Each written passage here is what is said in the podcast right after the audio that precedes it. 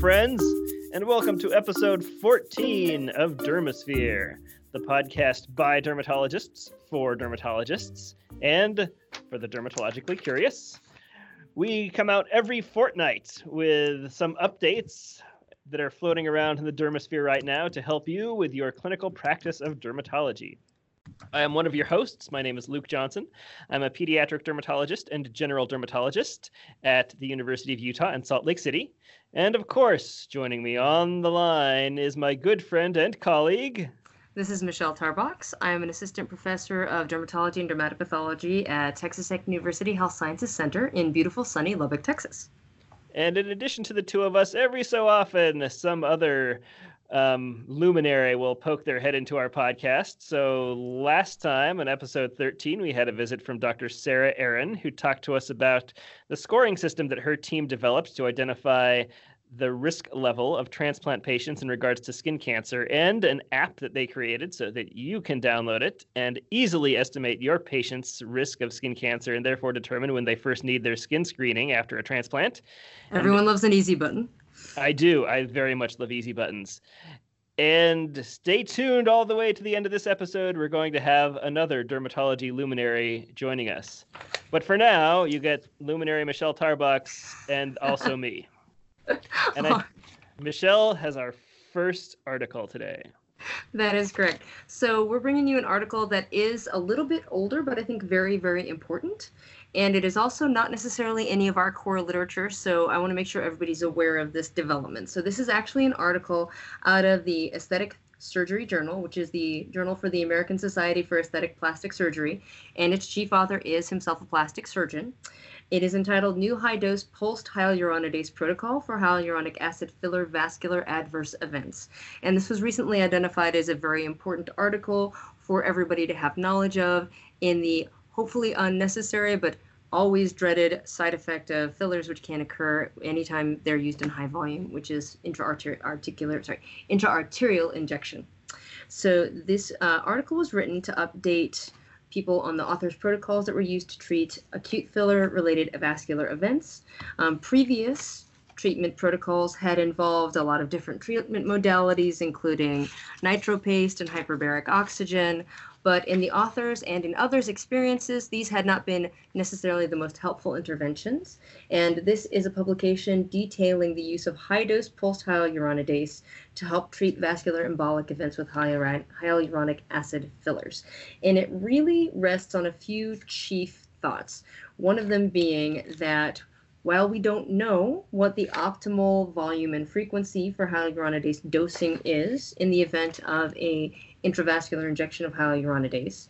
Repeat high dosed injection tends to lower the significant adverse outcomes that can occur from this particular complication of filler treatment.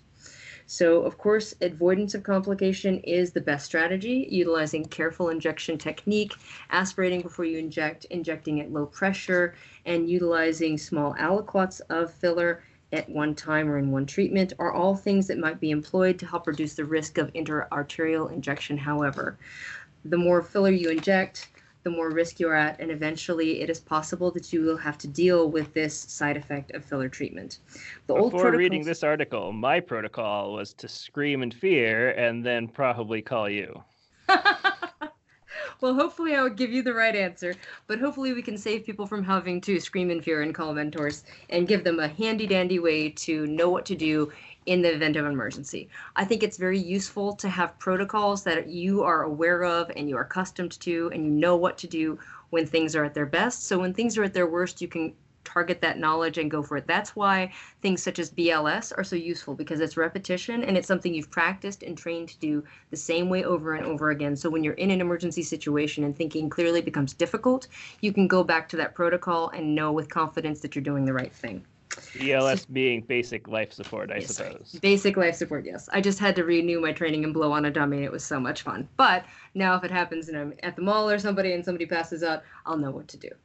So previously, the strategies were daily single treatment with hyaluronidase of 450 to 600 international units, along with other modalities such as nitropaste, hyperbaric oxygen, massage, etc. The new protocol is strictly hyaluronidase only.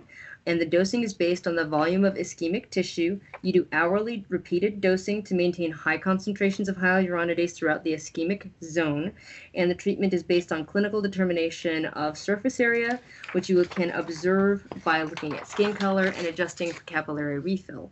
The author recommends utilizing a instrument such as, as he puts it, which I find very funny. He uses a lot of interesting language in this. He's Canadian. I don't know if that has anything to do with that, but he says the non-business end of a pair of scissors, so the loops that you would put your fingers through, and apply the pressure with the device so you can see the outline of the instrument and then count how long it takes for the capillary refill to occur compared to normal uninvolved skin. So this report is based on his experience as a consulting physician with several dozen cases over the past two years and before he wrote the, this paper. And he felt that this new high dose protocol gave superior results to the previous treatment, which would be less frequent use of less significant amounts of hyaluronidase, along with adjunct modalities such as the hyperbaric oxygen and the nitro-paste. So the author makes some assumptions in the um, presentation of this protocol, which I think are reasonable assumptions, including that the pathology of filler-rated ischemia is due to arterial embolism of the filler and that typically it occurs immediately at the time of filler treatment, although he does point out that there are some cases in the literature that occur several hours later, which might be related to filler moving downstream in a vessel and hitting a place where there's not enough collateral vessel circulation to accommodate the obstruction. So most filler occlusive events do occur at the time of treatment, and a perceptive tech clinician will notice that there are color changes, perhaps pain, perhaps transient whitening of the skin that might indicate this vascular compromise. He feels that the solution is to flood the tissues containing the obstructed vessels with hyaluronidase in sufficient concentration for a sufficient length of time to relieve the hyaluronidase obstruction. Makes sense it totally makes sense to me as well. The delayed onset of filler complications, as he talks about, might be due to downstream migration of a embolized amount of filler and it might present a little bit later, but the majority of events occur at the time of treatment. Now, he talks about the natural history of vascular embolic events, which will be momentary blanching, which can last for a few seconds, proceeding through livedo reticularis, lasting up, a, up to a couple of days, through to blisters, which typically occur on day three after the treatment, and then crusting, necrosis, and slough, followed by slow healing by secondary intention, a process which may take six weeks or more. And if does not give people the cosmetic results they were hoping for. It does not, and in fact can cause some pretty significant scarring, which we hope to avoid utilizing this protocol. If untreated, usually about three days before the blisters appear on the skin, and that seems to be a relatively consistent finding in the author's experience. Frank necrosis might not be evident for several days thereafter, usually after day six, but signs of ischemia are generally, generally present right from the very beginning if you're being careful to watch for them. And he proposes that with appropriate treatment with the new high dose pulsed hyaluronidase protocol, complete reversal of all the signs of ischemia and return to normal can be the goal of treatment. So instead of six weeks or more of slow healing by secondary intention, you can see complete resolution with no signs of secondary problems within three days of the event. And with patients usually just having a few bruises and typical injection site reactions because they're going to get stuck in the face a lot with a needle. So the diagnosis is clinical. He notes that there's not really a you know, an imaging modality or something else that we're using. It's a perception of color, capillary refill time, and you know, usually some kind of blanching. Now, sometimes blanching can be missed, and it can also be masked by the fact that a lot of our fillers contain lidocaine, although most of them do not also have epinephrine in them. Uh, mottled skin appearance, looking at such as livedo reticularis, is almost always apparent, except in cases where there's severe bruising that you know impairs the perception of the livedo reticularis. And capillary refill time is typically slow in areas of occlusion. So he likes the those finger holes of the instrument, the non-business end of the scissors, which I really like. So in this newer protocol, he proposes that the outcomes can be superior. With the old protocol, typically in his experience, he would see some blistering, crusting, and mild scarring to moderate dyschromia, especially in patients of color. But with the high dose pulsed hyaluronidase treatment protocol, he's seeing return to normal tissue, which is really the goal in this particular circumstance. Um, this is called the hyaluronidase sort of flooding hypothesis, which he discusses later in the article. But basically, the hyaluronic acid filler obstructed arteries need to be bathed in high concentrations of hyaluronidase for long enough periods of time to dissolve the filler and that this concept has been illustrated by showing that the recommended dosage of hyaluronidase increases stepwise with the numbers of anatomic areas involved. And sort of the bellwether for this anatomic area is the one half of the upper lip, which in his experience would require about 450 international units of hyaluronidase, which for his preparation is about 3 milliliters of hyaluronidase. He does note as a Canadian that they do not have commercially available hyaluronidase solution, at least at the time of this publication, and so he utilizes a compounded hyaluronidase with a dosing of 150 international units per milliliter. And you know we will have to adjust, of course, based off of what we have available to us at the time. Um, he does also say that we can just assume that all of the arteries in the ischemic area of the face are completely filled with hyaluronic acid as filler. Now, obviously, this may not be the case, but if you treat with that presumption, you will be treating adequately and be helping to avoid the unwanted tissue side effects of scarring and mottled hypopigmentation and volume loss. So, reading the article, it looks like there's hyaluronidase is not a dangerous thing to be injecting into somebody. So it seems like it's hard to overdo it. So the idea is just to pump enough in that you're 100% sure that all of that filler has been dissolved and then you're good. And he addresses the concern that a lot of people have brought up when I've heard this discussed, which is, well, are you going to dissolve naturally occurring hyaluronidase? And the answer is yes, we are going to dissolve naturally occurring hyaluronidase. However, naturally tissue... occurring hyaluronic acid. Sorry, sorry, naturally occurring hyaluronic acid. My bad. Um, so the thing is that naturally occurring hyaluronic acid in normal human tissue is a dynamic substance. It doesn't just live there and squat. It moves back and forth, and we know this because when we were first trying to figure out how we could plump things back up, we figured out that we injected in pure hyaluronic sorry, pure hyaluronic acid it looked great that day, but by the next day it was gone, because our tissue tends to maintain a balance with natural hyaluronic acid. Same thing happens in the reverse. So when you dissolve the naturally occurring hyaluronic acid with hyaluronidase when you're treating injected and modified hyaluronic acid, the naturally occurring hyaluronic acid temporarily does dissolve, but it is typically replaced back to normal baseline levels for that patient.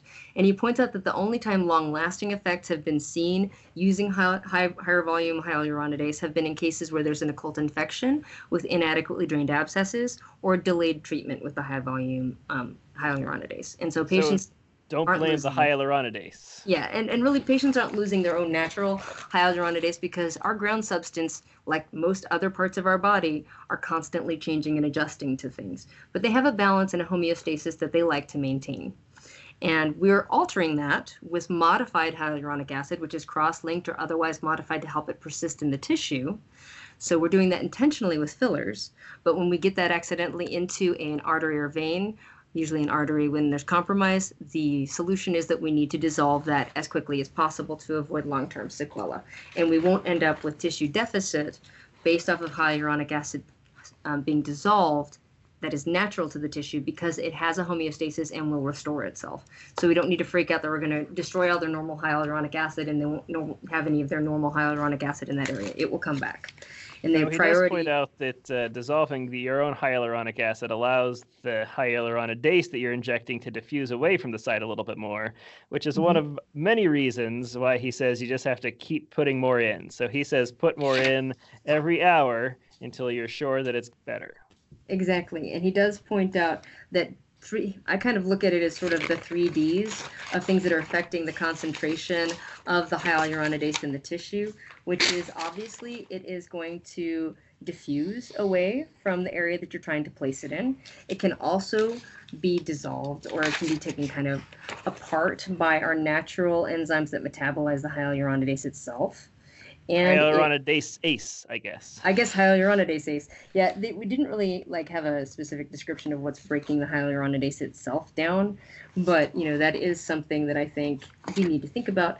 And the goal is really to maintain an adequate concentration of the hyaluronidase in the vessels, or, uh, sorry, around the vessels that are containing the hyaluronic acid that we need to dissolve to allow for that dissolution to occur completely enough that they can be degraded to small enough particles where they're no longer obstructing essential arterial flow. And I think that that is a, a very important thing to point out. And you're correct that he does mention, you know, several times throughout the article that um, really we're trying to fight these these three processes that take the hyaluronidase away from the area we're really needing to treat. And that's why he feels that the pulsed treatment is beneficial.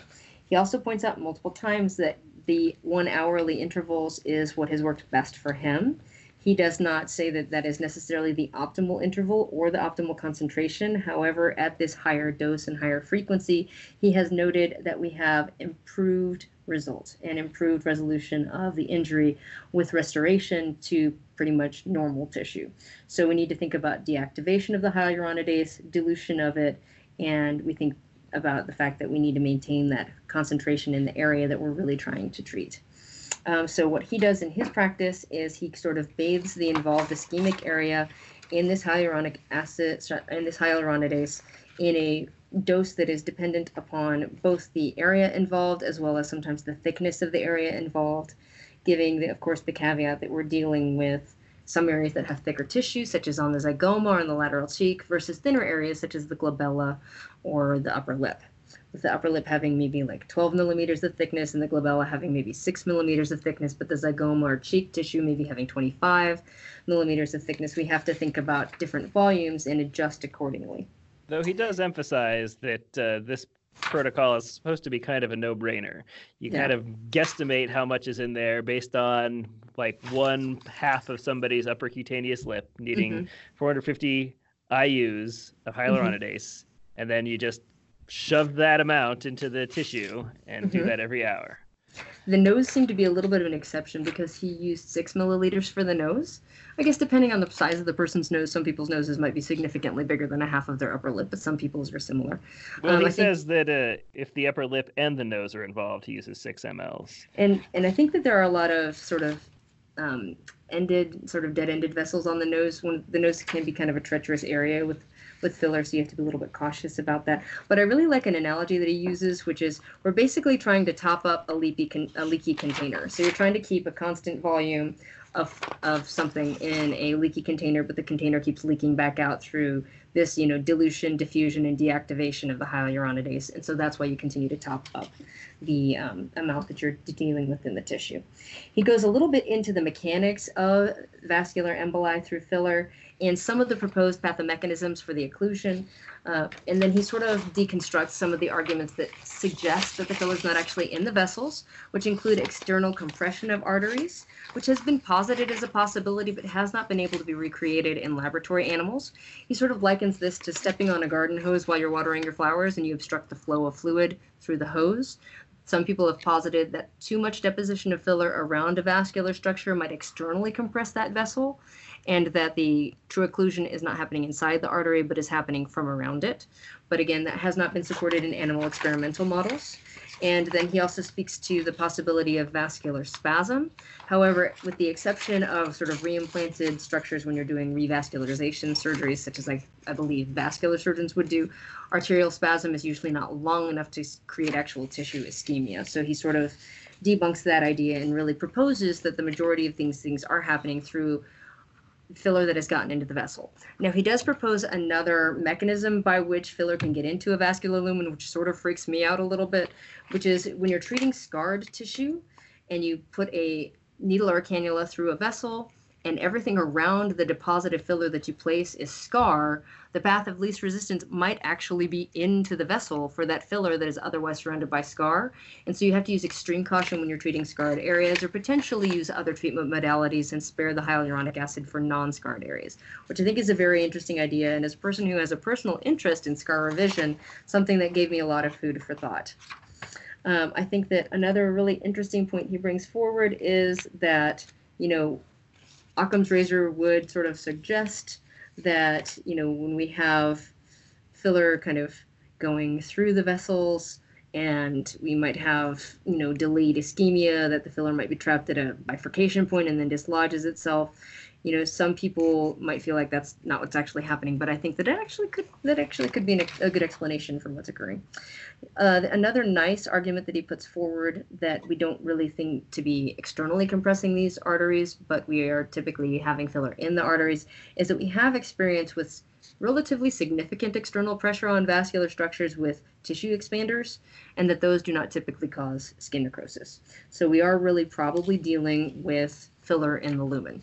Um, he does kind of point to evidence, which I've also seen discussed elsewhere, that you don't really need to try to recanalize the artery for a lot of reasons. One of them being it's very difficult to recanalize the artery, or also then damaging the artery wall potentially. Um, that's kind of a very difficult shot thing to do. One speaker I heard in another meeting said, "You're really just not that good. Even though you got it in that artery one time, the likelihood you're going to be able to get it in there a second time is not high." But he also makes a great argument that even if you are in the exact vessel and you're trying to dissolve the filler, you only have the surface area of where you've got the hyaluronidase up against the filler bolus, which is much smaller than the circumferential distribution of the hyaluronidase around the vessel as it diffuses through the vessel wall. So really this bathing approach is significantly more likely to be successful. So you don't need to waste time and energy trying to recannulate the vessel. You just need to bathe the area in a high concentration of hyaluronidase. He points out that really we seem to have everything to gain and very little to lose by applying the strategy. I think the cost of the hyaluronidase might be a factor that plays a role in some people's mind, but when you're dealing with vascular compromise and the potential downstream side effects of that, I think that you have to take that as the cost of doing business to have enough hyaluronidase on hand to deal with these kinds of complications. Also, you might network with other dermatologists or plastic surgeons in your area to have sort of a safety net of I've got hyaluronidase if you need hyaluronidase, sort of the borrow a cup of sugar model if you've got good neighbors. Um, again, we talked about the kind of dose of hyaluronidase he has available to him in Canada, which might be different than in the US. And then he specifically touches on the topic of central retinal artery occlusion and points to a study in rhesus monkeys which showed that there are strict time limitations to how much hypoxia the retina can tolerate, with that being about 97 minutes. So, you know, you have about an hour and a half free of permanent damage to the retina in the case of central retinal artery occlusion. Um, he also addresses the kind of discussion about retrobulbar injection of hyaluronidase in a patient who's had central retinal artery um, exposure to hyaluronic acid in the vascular lumen and has kind of pointed out that this is a difficult technique. A lot of people um, might have difficulty mastering it. He himself has been trained to do it on a cadaver and he actually discusses the way that the technique is performed and that it is relatively simple where basically you use a 25 gauge one and a half inch long needle the orbits approach through the lower lateral eyelid below the canthus and the needle tip is directed slightly upwards and temporally or laterally and then the needle tip is just walked along the lateral orbital wall until it's about two-thirds to three-quarters of the way in and then there's a slight depression, which correlates with the area in which you could inject about three cc's of hyaluronidase slowly. Right. However, so you're sticking this needle in between somebody's globe and their and bone. Their, uh, I feel like most dermatologists are not super comfortable with that. I don't feel like that would be something I would want to do. So, of course, you know, the best medicine is to avoid having to do that. Um, but he does kind of describe that. And I think it's nice to have sort of a no nonsense description of that in the literature. I will say that, you know, I would say that this author is a pretty no nonsense guy. I like his writing style. So the rule of thumb he presents is using the lip, nose, and forehead as dose multipliers. The standard dose is about 500 international units per area. For a single region, he recommends 500 international units every hour until the ischemia is resolved. For two hours, it would be 1,000 international units, um, 1,500 for three areas, and so on and so forth. He recommends keeping the patient in clinic for observation and treating every 60 to 90 minutes until normal skin color returns. Most will resolve after three or four treatment sessions. If they're not getting better after eight or nine treatments, um, then you might have other considerations. And he points out also people can get weary the patient can ex- can get exhausted the clinician can get exhausted. If you start this early on enough you can send the patient home overnight to return for more treatment early in the day as a lot of the tissue is relatively resistant to hypoxia in the skin versus the retina. And so long as the treatment's completed within 72 hours about three days of the onset of ischemia success is common. And so i think it's really nice to have this no nonsense approach to how to treat these complications that are hopefully rare and that we of course all try to use good technique to avoid he does say, as far as the retina goes, that uh, there's actually no reports of this being successful. So, in addition to not wanting to stick a needle into somebody's eyeball, you might just not be able to help them. And if they're going to lose their vision, then unfortunately they are. So, don't inject the central retinal artery. I don't think that that's something I'd feel comfortable doing either. Uh, the author here, by the way, was Claudio De Lorenzi, and yes. he must be super into this because the email he lists is fillercomplication at gmail.com. Mm-hmm. And as far as potential conflicts of interest, he is the medical director for Allergan Canada and Merz Canada. So mm-hmm. who, I don't think either of those places produce hyaluronidase. yeah. Well, his, his source, of course, is this compounded hyaluronidase. Um, and he practices in Toronto, Canada. Seems like an interesting person. Wrote a good article. So thank you, Dr. De Lorenzi. I'm going to move on and talk about medical overuse. So the author or the title here is a state of the art review highlighting medical overuse in dermatology 2017 to 2018 a systematic review and the authors include i apologize in advance for mispronouncing your names everybody ashley pournamdari elizabeth tkachenko and the senior author is arash mostaghimi and this is out of jama dermatology. So what, and this is a group out of harvard and brigham and women's mass general that whole conglomeration. So these guys reviewed recent literature in 2017 and 2018, only those two years, for medical overuse in dermatology. And they settled on 10 articles that they thought were the most important. They refer to this several times as a state of the art review. I admit I'm uh, not super clear what makes it state of the art as opposed to any other kind of review, but they have a lot of good information in here. So buckle up. so these 10 articles that they identified with a scoring system that highlights the most important aspects of medical overuse in dermatology. Uh, the themes that arise at least more than once include cellulitis misdiagnosis, re-excision of dysplastic nevi, and laboratory monitoring for medication adverse events. And as far as medical overuse, they define that as any intervention in which the potential for harms, including physical, psychological, and financial, exceed the benefits. And I feel like when we talk about medical overuse, often we're also thinking specifically about financial harms more than we do in a lot of other cases. Mm-hmm. So as far as cellulitis goes, it's kind of a big deal. So there's 3 million ED visits every year for cellulitis in the US. 3 million, that's a lot. So mm-hmm. misdiagnosis which is fairly common in cellulitis, leads to 30,000 unnecessary hospitalizations every year, $515 million of unnecessary spending, and unnecessary antibiotic usage for people who don't need the antibiotics because they don't really have cellulitis, which causes an estimated 5,000 cases of C. diff mm-hmm. and six cases of anaphylaxis every year, and presumably drives antibiotic resistance, so they didn't mention that specifically.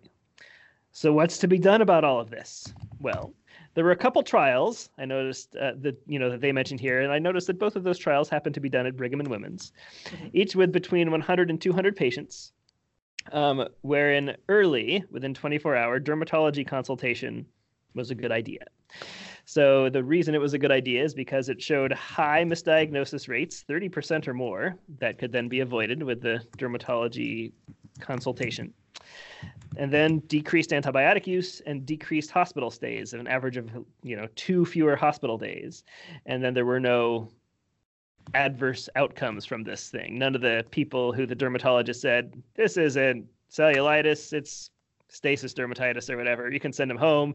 And then they went home. None of those patients actually ended up having cellulitis and came back in horrible sepsis or anything like that. So it was all good for everybody though I don't know if every dermatologist wants to be consulted about every possible case of cellulitis that walks into the emergency room, so there's probably some kind of balance. I remember when I was an intern, there was a controversy at the local VA where um, there was like some kind of mycobacteria in the water or something, and people got pneumonia, and it was this big political deal. And then after that, the hospital enacted a policy that every case of suspected pneumonia had to have an infectious disease consultation.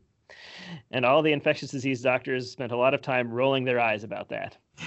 So I'm not sure if the solution is to have a mandatory dermatology consultation as required thing, but we can probably do better. And uh, I wanted to mention one of my favorite articles ever. Um, about one way we might be able to do better without needing to necessarily consult a dermatologist all the time, which was an article from 2017 uh, creating what they call the ALT 70, ALT 70 model to predict the likelihood that what you think is lower extremity cellulitis actually is lower extremity cellulitis. And the senior author on this paper from 2017 is actually the same author who's the senior author on um, this current article about medical overuse. Uh, so the Alt 70 model is really designed for like emergency room physicians, and you get scoring systems. It's a scoring system. You get three points if it's asymmetric. If what you think is cellulitis is asymmetric. You get two points if you're age 70 or over. You get one point if your white blood cell count is 10 or higher, and you get one point if your heart rate is 90 or higher. And then they say if this score is five, six, or seven, you're probably right at cellulitis. Go ahead and treat. If it's three or four, not really sure. Consider talking to a dermatologist. And if it's one or two, you know what? It's probably not cellulitis. Think again Uh, maybe call a dermatologist or somebody if you need to. Um, that's for lower extremity cellulitis in particular, but I really enjoyed that article back in the day. I still like it, and that group has done some other research showing that their model um, stays valid in various other situations as well, other than just immediately at the emergency room. So check that one out, and we should tell our ED colleagues about it. So that's the story with cellulitis. High misdiagnosis mm-hmm. rates, dermatologists can help. Another big deal was dysplastic nevi. So should we be re-excising dysplastic nevi? Silence. Silence is the appropriate answer. I usually tell patients, like, this is a gray area in dermatology. We don't really know. Sometimes we like to play it on the safe side and remove it. If we didn't remove it, probably nothing would happen. Uh, but there were a couple studies in 2017 to 2018 that looked into this a little bit more. So there was a systematic review of 2,700 dysplastic nevi, and I should say when we say dysplastic nevi, we're talking about histologically dysplastic, not just looks funny to your eyeballs. Mm-hmm. So 2,700 dysplastic nevi that showed um, had an observation group and a re-excision group, and the same number of biopsy site melanomas showed up in both groups, 0.4% one way or another. So re-excising did not reduce the risk of melanoma showing up right there. There was also a retro. So, in addition, another study, a retrospective cohort study of 467 moderately dysplastic nevi that was followed for seven years, and no melanomas showed up at all at the sites of those 467 moderate dysplastic nevi that were just followed. However, a terrifying 23% of those patients developed melanoma somewhere else on their bodies, which is a large number. Um, and the fact chances of you getting melanoma were associated with having a history of a, another melanoma. The odds ratio was almost 12 in that case, and having a history of couple dysplastic nevi that were biopsied. The odds ratio was 2.6. So I think the upshot there is that perhaps you don't need to re-excise these dysplastic nevi because you wouldn't be preventing melanoma at that location, but you should be real careful with people who have two or more dysplastic nevi because they're at an increased risk of melanoma. Mm-hmm. And finally, there was another study. It was a retrospective study of 451 severely dysplastic nevi. No melanoma was observed in the observed cohort of patients, which is about 70% of them. And about 30% of those patients had, did undergo re-excision. And when the dermatopathologist looked at the re-excised tissue specimens, 0.4% of them were called melanoma rather than severely dysplastic nevi. So 0.4% is not a lot, and the people who were not re-excised did not develop melanoma, but there could have been some bias there because it wasn't a randomized thing. It's retrospective. And finally, they point out that the pigmented lesion subcommittee, um, which I think is part of the American Academy of Dermatology, 2015 recommendations say you should consider observation for dysplastic nevi with moderate atypia and they do recommend re-excision for severe atypia with positive margins. Mm-hmm. Michelle. So I, I think that um, a lot of this reflects the still incomplete information we can obtain through routine histology alone. So we are, as pathologists, looking at a snapshot in a section of a biological process and doing our best through our pooled and collective training and knowledge to sort of try to divinate the future behavior of this lesion, whether it's going to be benign or malignant. As we get better techniques molecularly, I feel like we're going to be able to give more definitive answers about this. There are certainly cases where it's very clear cut and you're like, that's a nevus, this other thing's a melanoma, but there's this infuriating gray zone where it's difficult to tell. And it isn't that something's kind of impossible to tell apart, it's just that we might not necessarily have the technology that allows us to do it with certainty. So I think that a lot of this overtreatment reflects a level of discomfort with the degree of certainty we have with histopathologic diagnosis. I think in some ways there's also a level of patient discomfort at play as well when we tell the patient you've got a lesion, it's not really normal, part of it's still there, we're going to leave it. You know, some people feel less comfortable with that than others. So I'm hoping as we move towards more certainty in diagnosis that we can kind of provide a little bit more clarity in terms of treatment recommendations. I also do feel that, and I know personally as a pathologist, I'm a little bit more uncomfortable when I know there's lesion left behind versus where it looks as if the lesion has been completely removed. And now, I know some of that certainty is sort of a uh, false sense of security because we really only look at about 2% of the margin on routinely processed histologic specimens. And, you know, how the specimen got grossed can be just as important as how the specimen was obtained. Um, in my practice, I do generally try to train people to, if you think it's worrisome enough to remove, try to actually remove it. Sometimes people try to stuff uh, melanocytic neoplasms into punches that are barely large enough, or they try to kind of just barely shave it to minimize the scar. But the difference of a couple of millimeters doesn't really tend to make a huge difference in terms of final cosmesis, but might make a big difference in terms of the final read.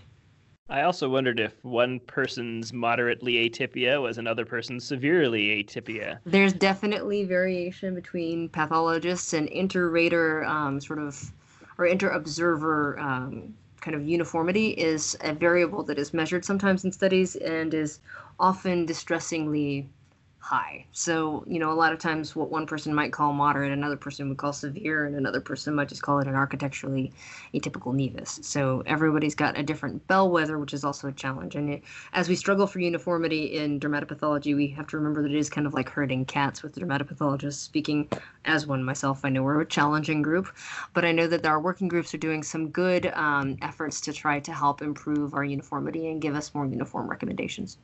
So is the upcoming movie Cats about dermatopathologists? it's about time they got some play in Hollywood. It does definitely fall into the uncanny valley, and I've met some dermatopathologists that might fit that description too, so we'll see. so, in terms of laboratory monitoring and medical overuse, so they talk about terbinafine in this article and also isotretinoin. So, terbinafine, as most of us know, can cause drug induced liver injury, but no evidence says that lab monitoring can detect it and 1% of patients on terbinafine develop transient transaminitis without progressing to drug induced liver injury, which I did not know. And I also did not know that the FDA no longer recommends screening people on terbinafine.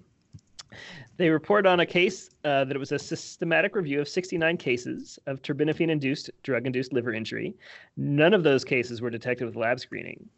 And the patients had symptoms. So, in decreasing order of frequency, the patients had jaundice, flu like symptoms, dark urine, and pruritus.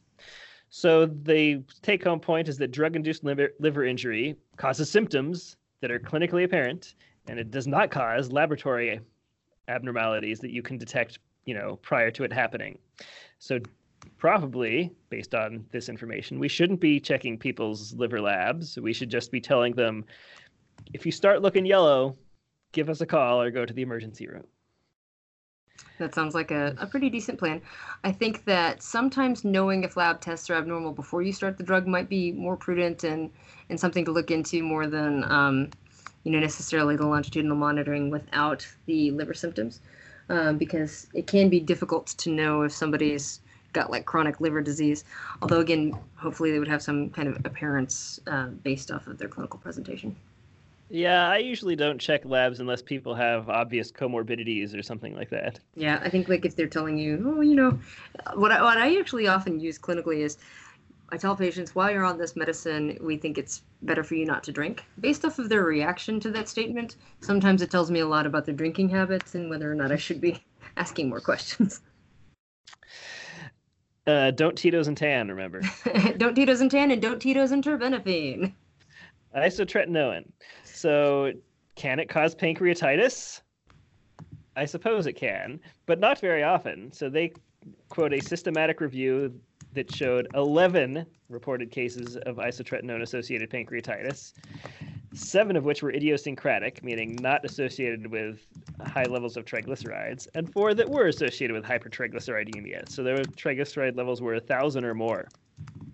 So the first take home point is that isotretinoin-induced pancreatitis is exceedingly rare. 11 cases reported and there's lots of people on isotretinoin. And most of those cases didn't have anything to do with triglycerides so why are we bothering checking people's triglycerides? In addition most of those cases were mild and transient cases of pancreatitis and all the reported cases of isotretinoin-induced pancreatitis have been in patients 30 years or older so I have been progressively decreasing the number of labs I do for my isotretinoin patients, and I think that based on this, I will continue to reduce them. Mm-hmm. I think that that generally holds in keeping with what I see clinically too. Is that the lab variations that mean something usually are happening in older patients because as we get older, our bodies have a little harder time with more difficult drugs, and that I'm usually a little bit more gentle in terms of dosing with my older patients as well by older you mean 30 or more for accutane that is older making me feel old All right. Um, and then they talk about three other areas that I'll just touch on real briefly. So they talk about melanoma, um, one study that said sentinel lymph node biopsy doesn't provide valuable info beyond what the Breslow depth provides. We've touched on that somewhat controversial topic a couple times in this podcast, so uh, don't really want to belabor it here, but there's certainly people on both sides who feel very strongly. They also talk about one study about cyclosporin for SJS and TEN. So one study showed that it doesn't help in, in SJS and TEN and might in fact cause kidney injury.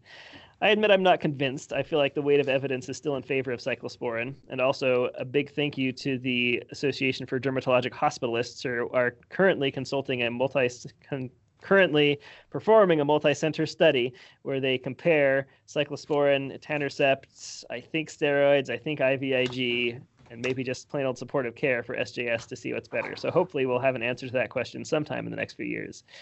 And they finally talk about the overuse of opioids. Dermatologists don't prescribe a lot of opioids, um, but more people in southern states do than those in northern states. so the implication is those of you hanging around Michelle in Texas um, should maybe think twice before you go to opioids and remember to emphasize non opioid treatment of especially post-procedure pain for dermatology. There does seem to be some genetic variability as to how addictable individual people are, and there's some literature to su- suggest that for a certain subset of people with certain genetics, even a few days of an opioid prescription might be enough to create dependence. And so we do need to be cautious as we treat these patients. So that's a lot of high value content out of this group. So thanks, thanks to these authors. I think I'll be uh, not excising as many dysplastic nevi, not rolling my eyes when I get consulted for cellulitis, not laboratory monitoring so often, etc. So our next article um, also kind of touches on how we best care for patients in the most careful and cost-effective way. It is a meta-analysis of the influence of partial biopsy of primary melanoma on disease recurrence and patient survival. And so the authors are um, E. Moscarella, uh, R. Pampena, G.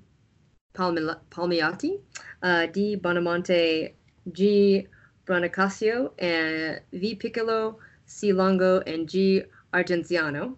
As you may have guessed from the names, many of these people are in Italy. So we're using the um, University of Campania in Naples, Italy, the Centro Oncologico de Alta Tecnologia Diagnostica. I'm going to stop.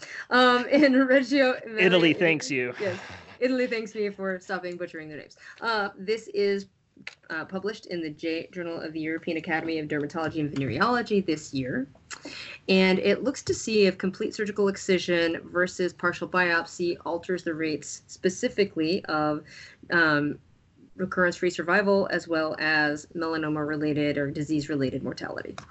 So they know that sometimes we do partial biopsy, especially of large lesions or lesions in cosmetically sensitive areas, but wanted to determine if this is affecting the patient's outcome. So this is a meta-analysis on the influence of biopsy type on primary melanoma with respect to recurrence-free survival and melanoma-related survival.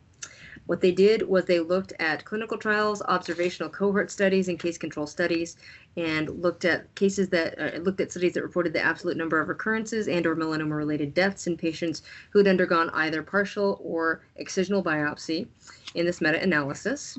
They included five studies. I always find it interesting to see how hard it is to find studies to include in a meta-analysis. So they started off with two of the authors extracting all the data and looking at 573 studies after they excluded duplicates that they found for Medline, Embase, and Cochrane. They excluded some based upon abstract and title. They had 10 papers that they thought were eligible. They excluded five because they didn't have absolute values or they didn't have homogeneous enough groups to relative to Breslow thickness. Or one study was excluded because it had the same population as another study. And they ended up with five papers with a cumulative 300, sorry, 3,249 patients. Um, 1,121 of them had had a partial biopsy, and 2,128 had had an excisional biopsy. What does it mean to have a partial biopsy, Michelle? So, as a pathologist, this is something that I sit on both sides of because my clinician self looks at the patient in front of me, especially if the lesion is in a cosmetically sensitive area and is relatively large, and says, Wow, I don't want to give this nice person a huge scar if I'm not certain that's a melanoma. And also, a large excision on the face is kind of overwhelming. And then the pathologist in me kind of argues with the clinician and says, "I want all of the lesion to look at, please. I can make a better determination with the entire lesion." There's So also you're like that scene from uh, Lord of the Rings where yeah, one I'm of talking you to is one myself. type like, of Gollum. It wants the tissue, and then on the other side, I'm like, but we don't want to scar the precious, you know. So we have to figure out how to balance all of that. So as I sit having this internal psychotic monologue with myself, or I suppose is it a monologue or a dialogue if you're speaking to yourself? I digress. Um, we're trying to figure out how to do right by the patient, correct? So they wanted to address this issue and try to help us determine how to best practice. Um, so they wanted to look about also the possible negative impact of prognosis um, on partial excision of melanoma, with the idea that non-excisional biopsies such as punches or shaves could underestimate tumor thickness. You also could end up theoretically with facilitation of tumor spread through um, deposition of the melanoma cells in the subcutaneous tissue or blood vessels, which might worsen patients' prognosis. Now, tumor seeding has been shown in both needle and laparoscopic tracts for other kinds of cancers, such as breast and abdominal cancer or with mesothelioma. Importantly, this has never been demonstrated with melanoma. It's been theorized, but it's never been demonstrated. I remember as a resident being taught when we're numbing, for example, for a melanoma excision, to numb in sort of a ring block and never penetrate through the lesion because of this theoretical concern that you don't want to microscopically seed the tumor cells. However, this really hasn't been demonstrated with melanoma cells. Um, so they really wanted to see how are we going to best serve our patients here. They wrote this study in accordance with MOOSE, which is Meta-Analysis of Observational Studies in Epidemiology proposal, and PRISMA, which is Preferred Reporting Items for Systematic Reviews and Meta-Analysis. So that's a little bit of statistical trivia for those of you who are statistic, statistical gurus. So Um, this they- was a prismatic moose study. A prismatic moose, yes, it's very, very psychedelic moose, maybe a little bit of a hippie. Um, and we wanted to look also at the quality of observational studies, which were evaluated using the Newcastle Ottawa scale that we've addressed in a previous episode of the podcast. We talked about their selection process that they went through to get the articles that they that they actually assessed. And the long and short of it is that through their assessment, while there was a trend towards a improved recurrence-free survival and a improved melanoma related survival or uh, melanoma related survival or decreased mortality specifically for melanoma in the excisional group versus the partial biopsy group. This did not really reach, reach statistical significance. Now it is important to demonstrate how that's all determined and they present this data in something called a forest plot if you're not familiar with the forest plot, I guarantee you've seen one. These are also called blobograms, and it's basically where they have the studies listed usually in the order in which they were done, so in chronological order with the oldest one at the top and the newest one near the bottom. On the bottom, they have whatever measure they're using. Frequently, it's odds ratio. And then on the right side, usually they have a quantification numerically. And you're seeing a representation, um, usually with some kind of shape. So, you know, I'm showing Luke this, I can't show you guys this, but some kind of shape, a square, a diamond, a octagon to indicate which trial you're re- re- referring to, and then a bar that goes through it which shows the confidence interval. These can be helpful because they can show you if the odds ratio, for example, touches the number one, which would then mean, you know, an odds ratio of one means equivalent risk between groups, and so that is not statistically significant. The risk ratio here um, was 1.27 of having a recurrence for patients who had the sorry uh, uh, uh, my, my apologies. Uh, risk ratio of 1.27 in favor of excisional biopsy reducing the risk for recurrence with a 95% confidence interval going from 0.97 to 1.67 so that touches one kind of barely but it touches one. So there's a trend towards better better recurrence free survival with excisional biopsy, but it is not a statistically significant difference. Very similarly, there was an, a sort of trend towards an improvement or a decrease in the risk of dying from melanoma in the excisional biopsy versus partial biopsy, with that ratio being 1.5. But again, the confident, confidence interval encompasses one, with it going from 0.98 to 2.30. So obviously, a trend towards improvement with excisional versus partial biopsy, but not statistically significant. Yeah, I never bought the trend towards stuff. There's a reason we have 95% confidence intervals. Mm-hmm. This so is true. unless we have more studies that have more patients that move the Mhm. needle, then basically there's no difference between partial and full biopsy. And I think that that's what this paper really shows is that we don't really necessarily have as much data as we would like to have, but based on the available evidence, it can be appropriate under circum- certain circumstances to do a partial biopsy. Now, when do we choose to do a partial biopsy, right? I choose to do a partial biopsy if it's in a very cosmetically sensitive area or if the lesion is huge. If the lesion is of a reasonable size and on the trunk, and I can get the whole thing in one fell swoop, I am getting that whole thing. Because as a pathologist, I would like to see the entire lesion.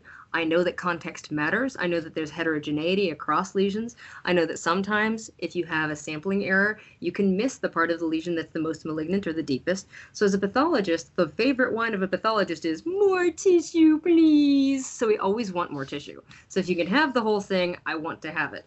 So the usually the only time I pull that partial biopsy trigger is if the patient has the lesion in a cosmetically sensitive area. Often that's the head and the neck. The head and neck is treacherous when it comes to treating melanoma anyway because lymphatic drainage is complicated. Often presentation is delayed due to patient concern or sometimes physicians kind of hesitate to biopsy so the lesion might be more advanced at the time of biopsy. So I think that all of these things can come into play. But based off this available evidence, there isn't a good demonstration that partial biopsy is detrimental to the patient. However, it is always preferred, if possible, to do an excisional biopsy, and I certainly, as a pathologist, will echo that sentiment. So I think in clinical practice, most of us try to often what we yeah. call saucerize these things. So use Mhm. the shave tool and just sort of scoop under and around it rather than actually setting the patient up for an, a formal excision.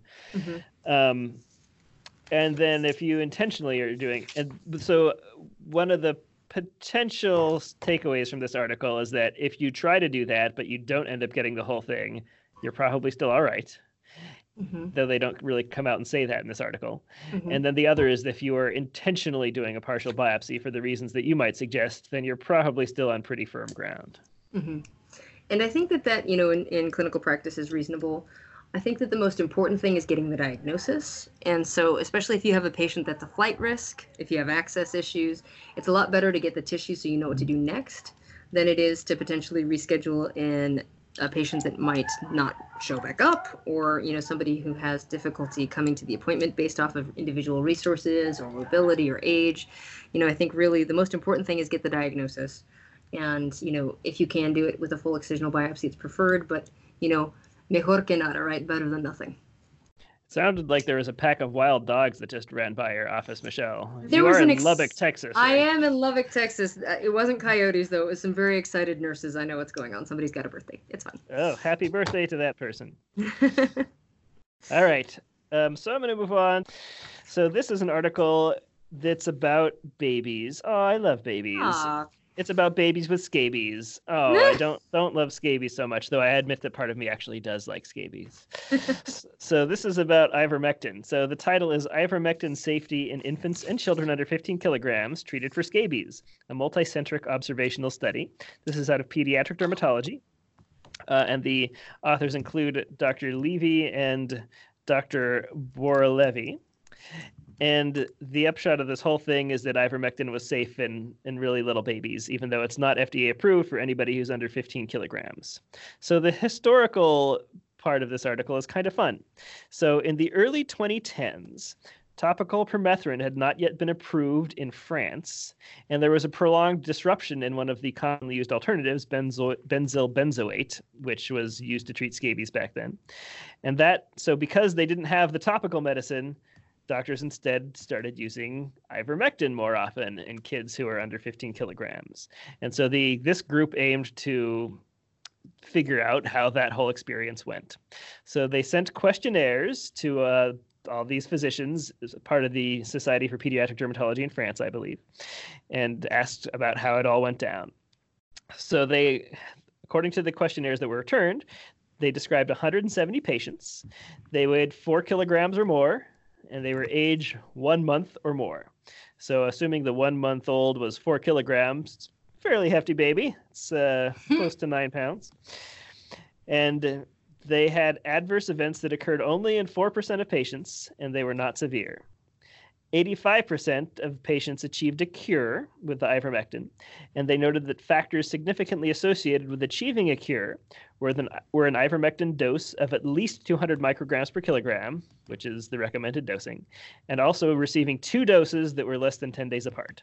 So most uh, people I trained with and me give people some kind of scabies treatment, and then we tell them to do it again a week later. That would work just fine for this. Um, the tab ivermectin doesn't come as a liquid you can drink, but these people crushed up the tablets and mixed them with food or liquid. So it's nice to know that that option is available. The adverse events that did occur were five cases of eczema flare up, and then one episode each of diarrhea and vomiting. So tough to say if that's even actually relevant to the ivermectin, especially eczema flare-ups. You'd think their eczema would be flaring because there's bugs living in their skin. but the authors do point out that quote itching is a listed adverse event of ivermectin, and they hypothesize that that could represent an inflammatory response to dead mite antigens. Hmm. so, the as far as the cured patients go, 23% of them, so almost a quarter of them, still had sort of signs of scabies or post scabietic issues when they came in for follow up. Um, so 10% of people had acropustulosis, so that's like acropustulosis of infancy, that's thought in many cases to be a post scabietic phenomenon. 9% of people who had had scabies had post scabietic nodules, and then 4% had non specific lesions. Good news, Michelle. I've got a piece of pimpable content. You got I your glass it. today? Uh, let me see. Yes, I do. Hold on. Let me get that, and we'll find something to ding it with. Oh, that's terrible. Kind so this is the mechanism of action of ivermectin. I like it. So ivermectin is a derivative of the avermectins, which are products of a bacteria called Streptomyces avermitilis. And then ivermectin targets the ion channels of cell membranes. And in invertebrates, like scabies bugs, glutamate-dependent chloride channels are act on nerve and muscle cells. Hmm. And so by acting on these channels and those dependent on GABA, ivermectin inhibits neurotransmission, resulting in paralysis and death of the parasite. Glutamate dependent chloride channels are absent in mammals, but we do have some that are GABA dependent, but those are only in the CNS. And presumably, this medicine does not cross the blood brain barrier, at least in any kind of sufficient quantity to give us problems, as evidenced by the fact that based on this study and others, it's very safe. Awesome. Uh, as far as the efficacy of ivermectin, they point out that it's less effective than permethrin, so topical permethrin, if it's used as a single dose, but it's comparable if you do the double dose like we normally do. They also point out a recent study in which oral ivermectin was used to treat, treat head lice at a dose of 400 micrograms per kilogram, so kind of double the normal recommended dose, which did not result in any adverse events in children, 54 children who were less than five years. So I think this is probably our second article on this podcast where we discuss um, the safety of ivermectin in general. We had another one where we discussed um, that population was treated with uh, population of Fiji treated with scabies. Be, treated with ivermectin for scabies because it was such a problem there. And all of those people did fine, and it was a very effective treatment. So I've got less lower threshold to use ivermectin. And the only real problem I feel with using it in little kids and babies is that it's still not FDA approved. So if yeah. there is some kind of problem, even if it's not related to the ivermectin, if somebody blames it on you, you're going to be on potentially shaky ground. Though I guess yeah. you could use this article as evidence that it's a good idea. And I may have said that this was out of pediatric dermatology. It's actually out of the British Journal of Dermatology and just says pediatric dermatology on top, presumably because it's a pediatric dermatology related article. Uh, and if you're interested in our other podcast where we talked about ivermectin in Fiji, that was in episode five. Okay, so we have one last article. So this last article is patient preferences and comparative outcomes regarding cryosurgery versus electrodesiccation in the removal of truncal seborrheic keratoses. So the authors, um, Elizabeth, uh, Elizabeth Ethington and Kristen Lee et al. in the Journal of Clinical and Aesthetic Dermatology address the question of which of these modalities is going to lead to better patient satisfaction and also which one is going to lead, lead to better cosmesis. They go into the fact that seborrheic keratoses are very common. They impact about 83 million Americans, and most people will get them as they get go along in life, as they grow up. Um, these are not harmful lesions, but they tend to bother people cosmetically. And there is an altered balance between cell proliferation and loss in seborrheic keratoses, so they have lower apoptosis rate than normal skin, which leads them to accumulate thickness and color. Sometimes they itch, sometimes they bother people, but as the boomer generation is reaching the age where SKs are more common, there's a lot of these lesions around to be treated, especially as those patients would like to maintain a youthful appearance. So, you know, there's limited literature regarding what kind of treatment is superior. There are case reports of the use of diclofenac gel, imiquimod, um, acitretin, and dobesilate calcitriol in the management of SKs. Cryotherapy, curettage, and ablative lasers have also been used. There was one comparative study looking at the use of cryotherapy versus curettage, and patients preferred cryotherapy to curettage, even despite higher pain levels with cryotherapy due to cosmetic outcome and decreased wound care responsibilities with cryo versus curettage.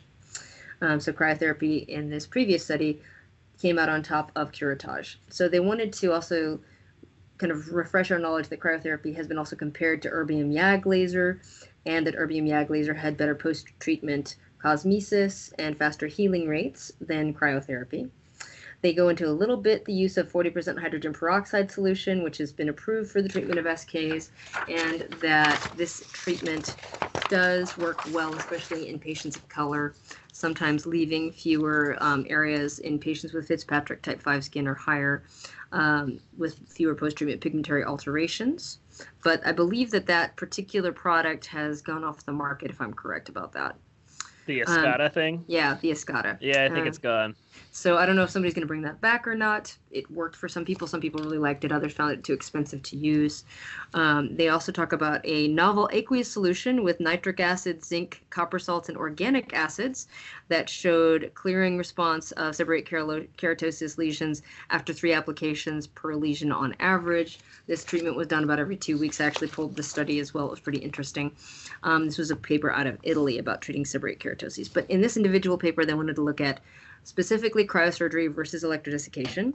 So they took 33 adults and they had them each volunteer two of the seborrheic keratoses for treatment. They randomized right versus left going to, to either electrodesiccation or cryotherapy in a one to one ratio. So they would have even distribution, which they pretty much achieved. And I excluded... can imagine the little seborrheic keratoses going, I volunteer! Yeah. I yeah. volunteer! I volunteer! Tribute! Touch me with the electrodesiccation wand! Anyway, so for the lesions that were treated with electrodesiccation, they did clean and anesthetize those, and then they used a fine tip monopolar electrode set to three to six until they got gray char and crusting, and then the char was left in place as a natural wound dressing versus liquid nitrogen spray for 10 seconds or less by a handheld device to ensure complete freezing within the boundaries of the lesion. And then those were then dressed with hydrocolloid dressing with Duoderm. Um, so I did find it interesting that the patients who had cryotherapy had a duoderm, and the patients who had electrodesiccation just had the lesion left in place. I don't know if that affected the outcome or, or not. Also, um, the ones that were electrodesiccated were anesthetized with lidocaine beforehand. Right. So there was a little bit of a difference in protocol side to side there. Um, the patients were then asked to assess their pain. Not surprisingly, the lesions that had been anesthetized prior to electrodesiccation had a little bit less pain than the ones that were treated with cryotherapy, but it wasn't terrible. They also had a blinded physician rate the color of the lesions and the texture of the lesions and the effectiveness of removal on a three point scale, which would be effective, partially effective, or um, not effective. And then they did six week follow ups and looked at the different groups. And basically, the nuts and bolts of it is that the cosmesis was pretty much the same, with the exception that more patients in the electrodesiccation side of the treated lesion had hyperpigmentation specifically, um, and that the pain outcomes were the same, and the patients pretty much didn't have a clear preference of cryotherapy to electrodesiccation. Um, they did point out that the majority of their patients treated were Caucasian. So, you know, 90 per, 97% were non Hispanic white and 70% were female. So the generalizability of this study is something that they point out at the end of the article, like good art, like good authors. Um, they did also point out that even though there was again, you're gonna you're gonna not like this, but there was a trend towards more hyperpigmentation with electrodesiccation, but it wasn't statistically significant. So, so a trend means there wasn't any. so something maybe to pay attention to. Um, you know, so I think that they in this study showed that most patients with Fitzpatrick type 1 or 2 skin um, are going to have relatively equal preference between electrodesiccation and cryotherapy, and that that's not really um, going to necessarily affect their cosmesis. They were both successful similarly in the treatment of SEBS with less post-inflammatory um, was potentially less post-inflammatory hyperpigmentation with electrodissection, although not statistically significant. So personally, how I choose to treat seborrheic keratoses, most of the time I freeze them for a lot of reasons, but the the most simple reason is it's faster and less messy and takes less resources. However, if a patient's had treatment failure with cryotherapy or if a lesion's very, very thick, I do think they're often a little bit more successfully treated with electrodesiccation and it's i think it's helpful for us to know that about 80% of them were thought to be treated successfully. And it's good to know those rates. I thought we were a little bit better than 80% but mm-hmm. uh, there we go. Yeah some people maybe just aren't coming back and bothering about it so. All right listeners good job sticking with us to the point where we have our long awaited guest on and or good job fast forwarding to this point. So here is our guest our guest today is Chris. Thank you so much for joining us. Do you want to start by introducing yourself? Yeah, sure thing. So um, I'm Chris Sayed. I'm at University of North Carolina uh, Department of Dermatology, and I've been on the faculty here for about five or six years now, um, and did all my training at UNC and undergraduate training and stuff too. And so I've been here for a long time. Uh, and after joining the faculty for uh, about a year or two in, uh, I started sort of specifically developing an HS clinic, um, which was pretty easy because if you tell people that uh, that you're willing to see all their HS patients, they are very quick to send them to you. And so I've been able to very quickly build a, a large practice um, with hidradenitis patients. And uh, it's an area where there's just a huge need for more evidence and study. So I've gotten into to trying to um, help learn, learn more about the disease along the way too. Well, we appreciate you doing that. I do consider HS kind of an underserved condition in dermatology. I feel like we have other conditions that I would argue are a little overserved right now. So maybe we need to reallocate some of our resources. I would not argue with you there.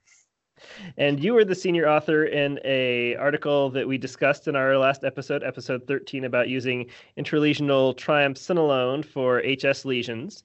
And the I'm just going to sort of summarize it here. It looks like you tried ILK 40, ILK 10, and then just normal saline, and all three of those study arms, or all three of those study arm pits, I should say, uh, had similar results. Exactly. Yeah, and definitely, it's it's you know confusing results in a lot of ways. I, you know, we did it very much just saying that you know there are so many things we do for HS, and this is true in dermatology in general, that just have don't have good evidence, even though they're kind of standard practice. And we figured, like, why don't we just figure if uh, figure out if you know Kenalog 40, the higher concentration, is maybe a little more effective than Kenalog 10, just to guide people on how they would do it. And we should have a placebo group at the same time because really we've never you know determined efficacy in the past of how well it actually works, and it'd be nice to know that you know some patients clinically seem to love it and they come in asking for it and there are others who really hate it and, and never want you to come near them with a needle again um, and there is some pain involved and so you know if you're going to do something that puts a patient through kind of a tough experience it's nice to know how much it helps and, and you know how reliable it is and the best way to do it. So we very much expected that we'd see you know differences between the overall uh, triamcinolone groups versus the normal saline group. Um, you know surprisingly there was not a huge difference actually. Um, and i'm still you know, not 100% sure how to explain it. I've got my, you know, my theories. Um, but yeah, ultimately a little bit of a surprise. And now that you've done the study and have discovered that, has it affected the way you treat your patients? Yeah, so I mean, I, you know, I think uh, it'd be easy to ask the question like, all right, if, if I believe it, I should never inject anybody with Kenalog again, and, and I certainly do again, there are a lot of patients who, you know, feel like it's helpful. And I think, you know, we had overall 60 lesions in the study. You know, we could do up to three lesions for each patient. And we tried to focus on lesions that were two centimeters or less and that were relatively newly inflamed. We didn't want things that have been inflamed kind of nonstop for a long time or just a large draining sinus or a big abscess. And we try to, you know, again, put it, you know, in, in relatively confined lesions to be able to track those individual lesions well. Um, and so I so still sometimes I do because again there are variations I think in how people do it in real life. We did 0.1 cc um, of each of those things because we just wanted didn't want to get to sort of overall larger doses that might have a field effect or a systemic effect. If you take a vial of Kenalog 40 and inject it all over somebody's armpit, in the end you're giving them a 40 milligrams of triamcinolone pretty much. Um, so we limited some of what we did, but that means that maybe we don't reflect what happens in real life sometimes. Um, so it may be that that it's helpful still for certain patients, you know, and had we done, you know, 120 lesions instead of 60, we would have started to see those differences come out a little bit. Um, or it might be that you know small variations in technique you know would make it helpful for certain patients. So i don't say no to patients who feel like it'd be helpful um, and i still offer it occasionally in situations but i definitely don't you know sort of i think push it as strongly as i would have beforehand. You know where it's like if a patient comes in i can tell them with certainty this will make you a whole lot, a whole lot better for sure if we do it so i think the amount that i uh, the you know, uh, you know, frequency with which I use it has gone down a fair bit, but it's not something where I think there it's, it's a useless or, or futile treatment. You know, my real hope is that somebody else comes along and does another study that sort of shows us the right way to do it and, and optimizes it. Um, so hopefully there will be will for for somebody else to do that at some point. Why does it have to be somebody else? You guys seem pretty good at it. That's true. Yeah, we could do it. You know, maybe I, and I could be just you know very bad at injecting intralesional Kenalog, and that's why the study failed. But um, but yeah, maybe at some point we could, you know, come up with a new protocol. I mean, uh, you know, these kind of studies, you know, you know, to get funding for this kind of a study, this is kind of in general for any kind of old medicines like this, but it is, you know, a huge time commitment and effort commitment. And, you know, I had a, a, fellow at that point that was uh, sort of helping to spearhead to some extent. And so we could do a, a follow-up study at some point where we change things. Um, you know, I feel like if we fall into a situation where it shows the same result, you know, it would be nice if, if in a different center, it was either verified that it didn't work out the right way. Um, you know, it's nice to be able to have that the results more broadly applicable than just a single center repeating the same study over and over again. But we may come up with a way to vary it at some point or develop it across a few centers and, and, and try to sort of get that same uh, you know, broader perspective. Have you changed the strength that you use? So do you just use ILK10 now?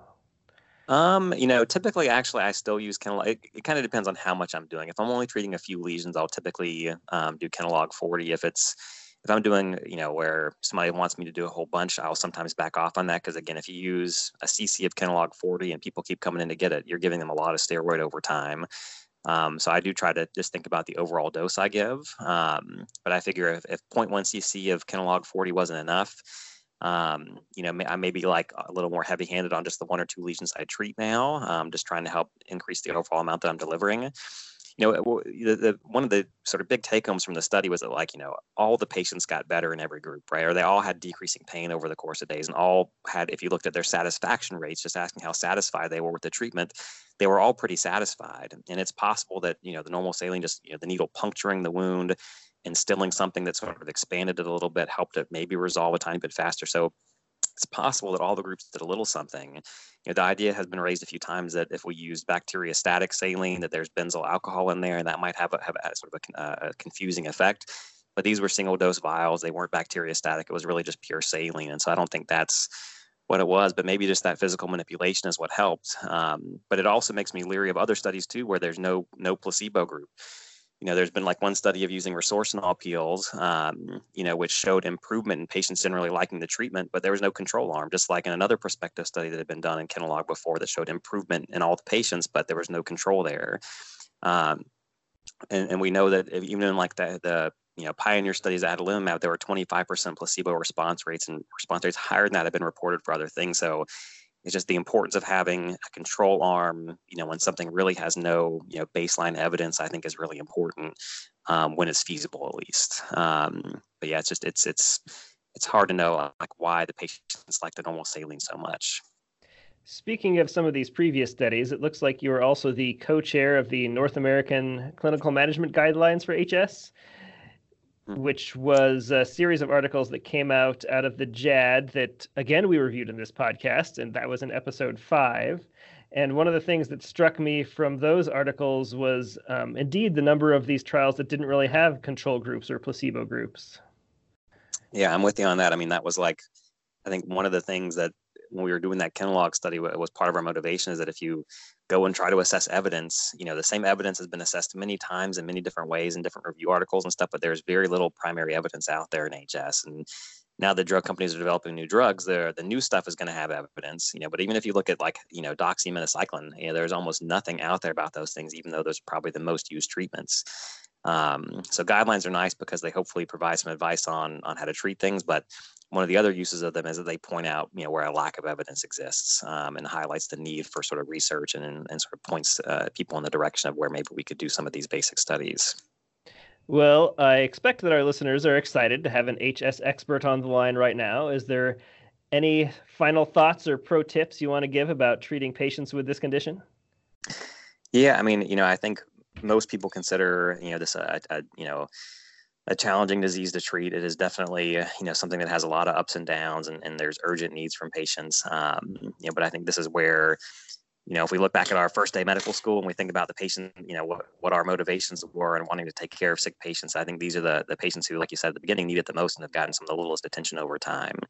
Um, and so, uh, you know, so you know, taking the sort of extra time and effort on these patients, even though it um, is probably more complicated than than a lot of the other things we do, I think it, it can really pay off if you, um, you know, uh, you know, make a big effort to take good care of the patients. And that's whether it's with medications, you know, being available for you know sort of urgent procedures sometimes that are necessary, and then just I think you know, I, I, talk a lot about uh, surgery and HS and its role, and it's not what everybody needs, but that can make a huge difference for patients with HS, whether you could uh, sort of develop some skills to do some basic procedures like some unroofings, um, or just try to make sure you, you build strong relationships with your local surgeons um, and really try to, to um, you know, get their, their sort of, uh, you know, input and their buy-in on trying to manage these patients too, and, and, and doing it together because they want, they want help you know from a dermatologist that can kind of be the quarterback a lot of times and they're happy to sometimes do the surgery as long as they feel like they've got help doing everything else.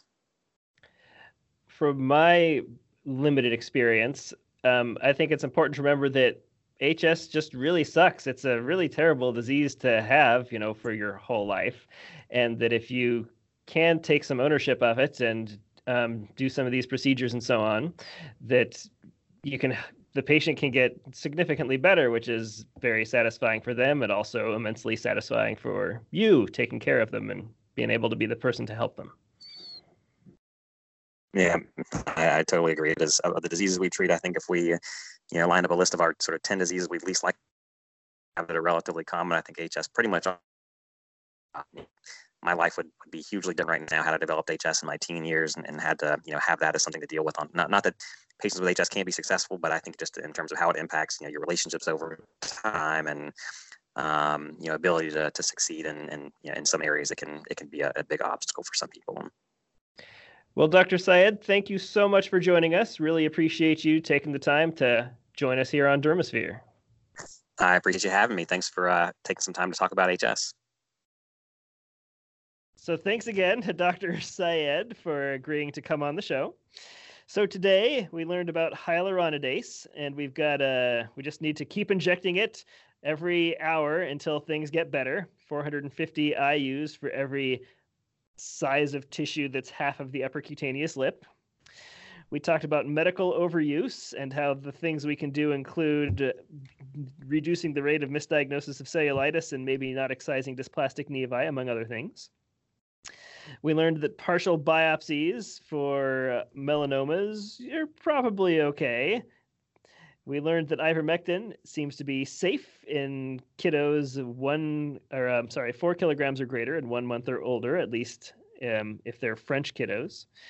And we learned that cryotherapy and electrodesiccation are roughly similar in the treatment of seborrheic keratoses. And we learned from Dr. Sayed about hidradenitis suppurativa. Thanks so much for joining us, guys. Um, you can see us on the internet at dermaspherepodcast.com, where you can access our entire archive. And you can also see pictures of me and Michelle. You can send us um, emails and other communications that say, take down those pictures, they're horrible. Michelle, um, do you have our, a social media update for us? Yeah, so we're trying to post the 10 um, hot points or hot takes out of each of our um, podcasts and put those on our Twitter and Facebook.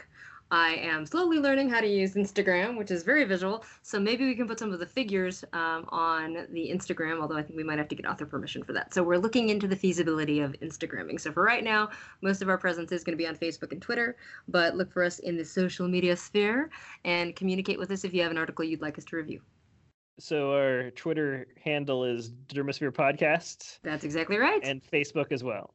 The and of thing. course, we are Dermasphere on Apple iTunes or Stitcher or wherever you get your podcasts, where you can subscribe so you don't miss a single episode, such as the next one, which we will be giving to you next time.